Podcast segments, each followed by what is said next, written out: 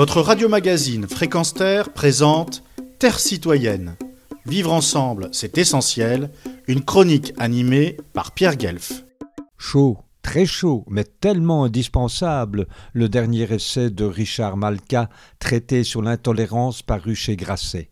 L'avocat, également scénariste et romancier bien connu du grand public pour ses plaidoiries dans les procès inhérents à Charlie Hebdo, vit sous la protection constante de cinq policiers puisqu'une menace de mort pèse sur lui et est signée du fanatisme religieux.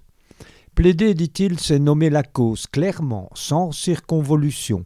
Si on ne nomme pas, on ne peut pas raisonner. Si l'on ne pose pas le diagnostic d'une maladie, on n'a aucune chance d'y trouver un remède et les massacres se poursuivront inexorablement.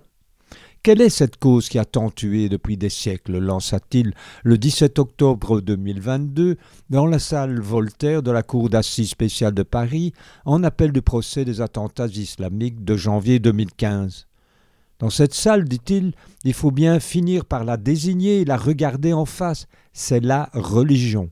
Ce sont les auteurs de ces crimes eux-mêmes qui le hurlent et le scandent.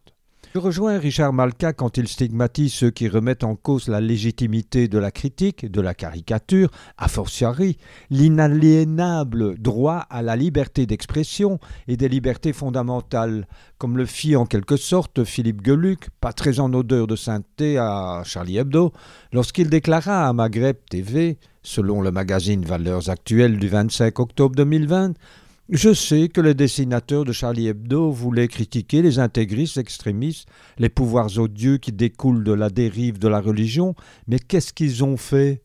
Que les musulmans se sentent offensés, se sentent tristes et n'ont pas envie de dire Je suis Charlie.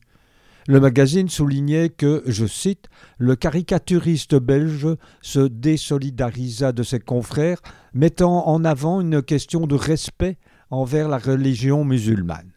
Richard Malka expliqua encore par peur, culpabilité ou calcul électoral, certains ne veulent pas les entendre, ceux qui clament agir au nom de la religion, ou ils leur cherchent systématiquement des excuses, s'empressant de proclamer que ces assassins ne savent pas ce qu'ils disent, qu'ils ont perdu la raison, qu'il s'agit de loups solitaires ou barbares. Non.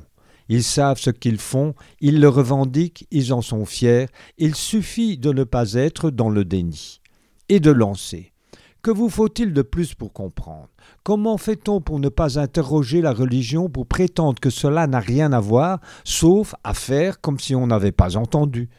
Plus on sacralise les croyances, moins on respecte les hommes et pas à pas on chemine vers l'obscurité. Ne pas oser dénoncer la toute-puissance d'un Dieu qui écrase les êtres humains à travers la férule du fanatisme religieux, c'est les abandonner à leur malheur, celui où la liberté d'expression est considérée comme un blasphème. Or, cette liberté est l'arme la plus redoutable pour contrer le fanatisme. Retrouvez et podcastez cette chronique sur notre site fréquenceterre.com.